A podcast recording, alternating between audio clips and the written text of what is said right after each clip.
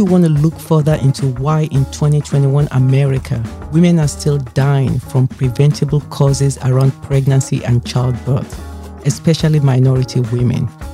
Why can't everyone involved in a woman giving birth, that is, the doctors, the midwives, the doulas, the birth attendants, the systems, all work with a unified voice, powered by that of the pregnant mother to reduce maternal mortality and serious maternal morbidity.